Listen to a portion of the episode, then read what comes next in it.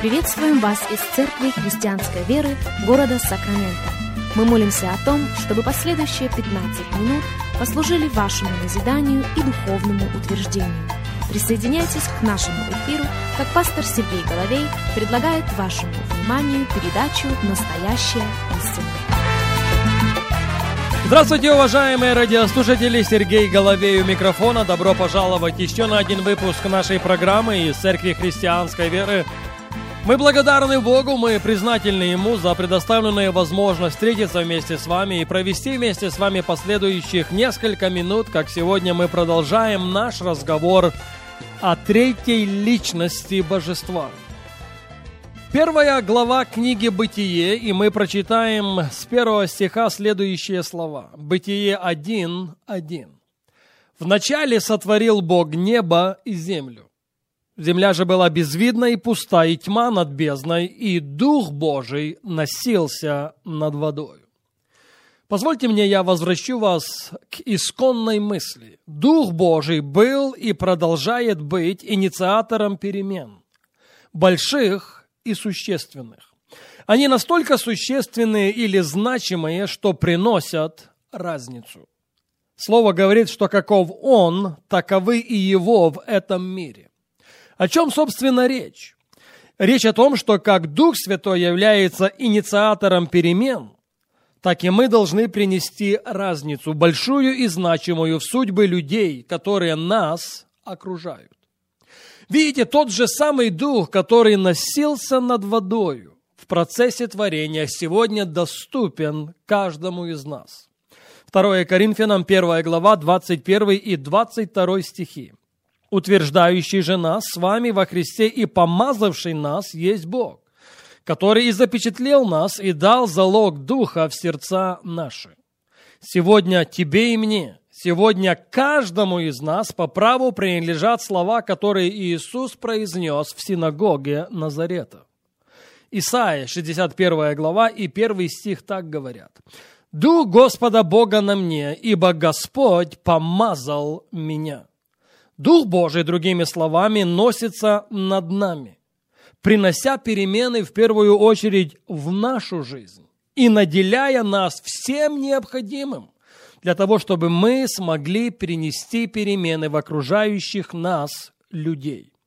Я повторяю еще раз. Мы должны принести большую и значимую разницу. Мы должны сетующим вместо пепла предложить украшение. Вместо плача елей радости, вместо унылого духа славную одежду. Вот почему я хочу спросить далеко не первый раз. Когда? Когда последний раз мы, наше присутствие, наши слова унесли пепел и принесли украшение, вытерли слезы и вылили при этом елей радости? Разбили унылый дух и облекли человека или общество в славную одежду, поощрили их при этом к прославлению. Если мы думаем, что конечная цель пребывающего в нас Духа Святого – это говорение на языках или пророчество, то мы очень сильно ошибаемся. Говорение на языках важно, пророчество очень и очень необходимо. Но ни первое, ни второе не делают нас представителями хороших перемен. Я не думаю, что я сегодня кого-то из вас удивлю. Но сегодня чересчур много, к сожалению, чересчур много христиан и на языках говорящих, и пророчествующих. И при всем этом остаются убогими, злыми и недоброжелательными. Говорение на языках может являться знамением крещения Духом Святым, но оно не является знамением нашего завета с Богом. Я бы хотел, чтобы вы послушали меня и послушали очень внимательно. Иезекииль, 36 глава, стихи 24, 25 и 26. Бог говорит так. «И возьму вас из народов, и соберу вас из всех стран, и приведу вас в землю вашу, и окроплю вас чистою водою, и вы очиститесь от всех скверн ваших, и от всех идолов ваших очищу вас. И дам вам сердце новое, и дух новый дам вам, и возьму из плоти вашей сердце каменное и дам вам сердце плотяное. Слышите? Иезекииля 36, 26. «И дам вам сердце новое, и дух новый дам вам. Я возьму у вас сердце каменное, и дам вам сердце плотяное». Поэтому я спрашиваю, что является знамением нашего завета с Богом? Знамением нашего завета с Богом является не что иное, как трансплантация сердца. И только после этого Бог готов на следующий шаг. К чему же он сводится? В 27 стихе мы читаем следующее. «Вложу внутрь вас Дух мой». Я говорил это на нашей прошлой программе и повторю еще раз. Сегодня многим христианам, сегодня многим последователям Иисуса Христа снова надо родиться снова. И это повторное рождение свыше должно иметь отношение к нашему сердцу. Оно должно иметь отношение к размерам нашего сердца, к его вместительности. Невозможно быть, невозможно стать действующей силой перемен, если наше с вами сердце маленькое. Разницу в судьбах других делают люди с большим сердцем. Запомните это. Если считаете нужным записать, запишите. Разницу в судьбах других людей делают те, у кого большое сердце. Посмотрите на Соломона, которому явился Господь с предложением.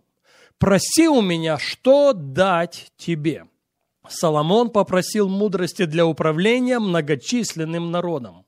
И вот что мы читаем. Третье царство 4, 29. «И дал Господь Соломону мудрость и весьма великий разум, и обширный ум, как песок на берегу моря». А вот тот же самый стих в английском переводе. Слово Божье провозглашает. Господь дал Соломону мудрость, Господь дал Соломону великий разум или понимание, и Господь дал Соломону, послушайте, величину сердца. Апостол Иаков говорит, что мы не получаем, если не просим. Но когда мы просим, то получаем. И Бог не дает нам то, в чем мы не нуждаемся. И большое сердце – это нужда сегодня каждого христианина. Не об этом ли у Иисуса был разговор со своими учениками в последние дни, если не часы его земной жизни – Иоанна, 16 глава, 12 стих. «Еще многое имею сказать вам, но вы теперь не можете вместить». Прислушайтесь к этим словам еще раз. «Еще многое имею сказать вам, но вы теперь не можете вместить». Почему? Потому что вместилище их сердца, потому что размер их сердца не был адаптирован к той информации, которая была у Иисуса Христа.